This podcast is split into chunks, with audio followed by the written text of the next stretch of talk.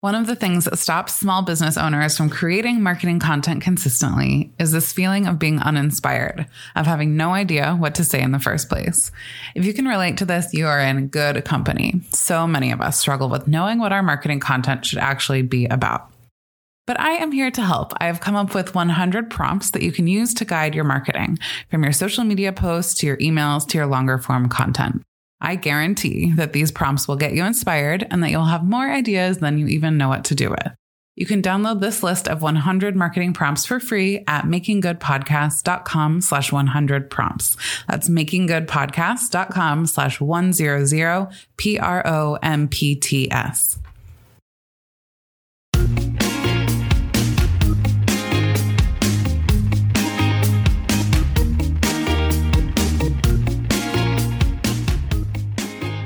Welcome back to Making Good, the podcast for small businesses who want to make a big impact. I'm your host, Lauren Tilden, and I am so glad that you caught today's show. This is a limited time episode only available this week to celebrate the fact that I have reopened the doors to Making Good Happen, my membership program for small business owners who want to do more effective marketing more consistently.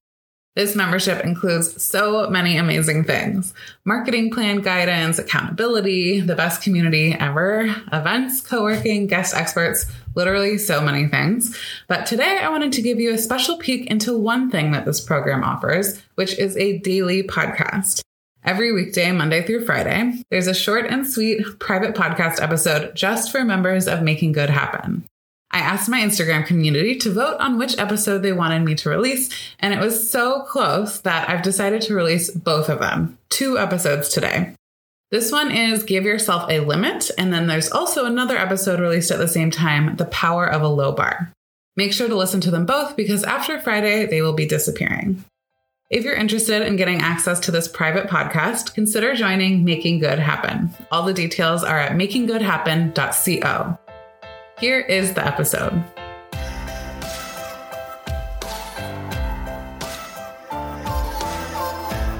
Welcome back to the members only Making Good Happen podcast.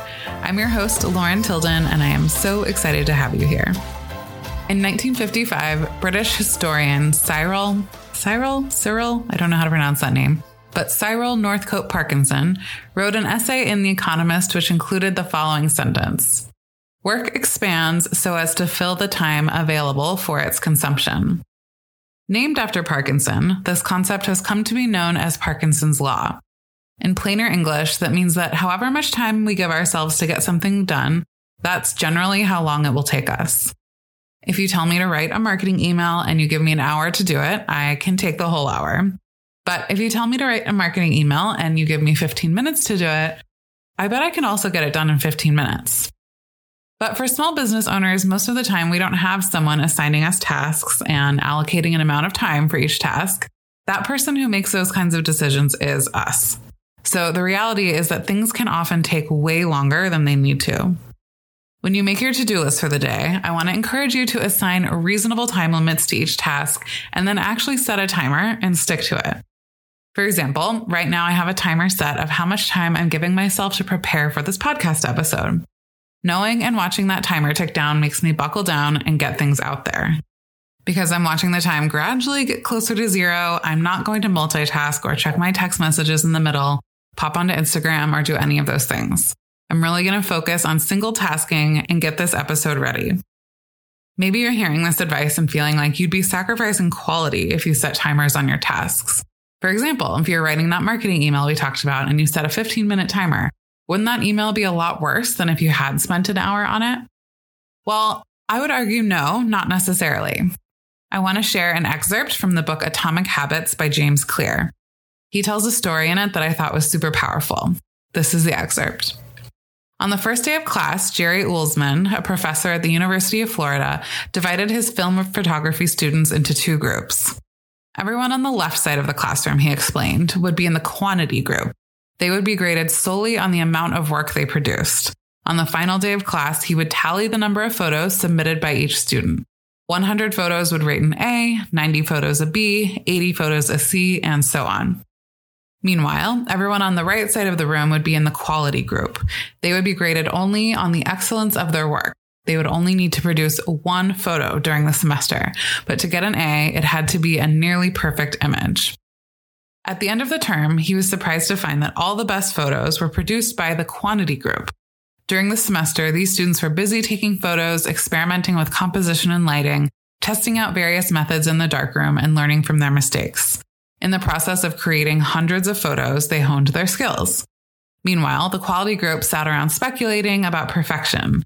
In the end, they had little to show for their efforts other than unverified theories and one mediocre photo. One of the reasons that this give yourself a timer and stick to it method works is that it helps us to churn out things at a much faster clip than we might otherwise have done if we had given ourselves no time limit and just tinker away until we hit this impossible to achieve ideal of perfection. And churning things out as a faster clip, as this story from Atomic Habits proves, is how we get better at things.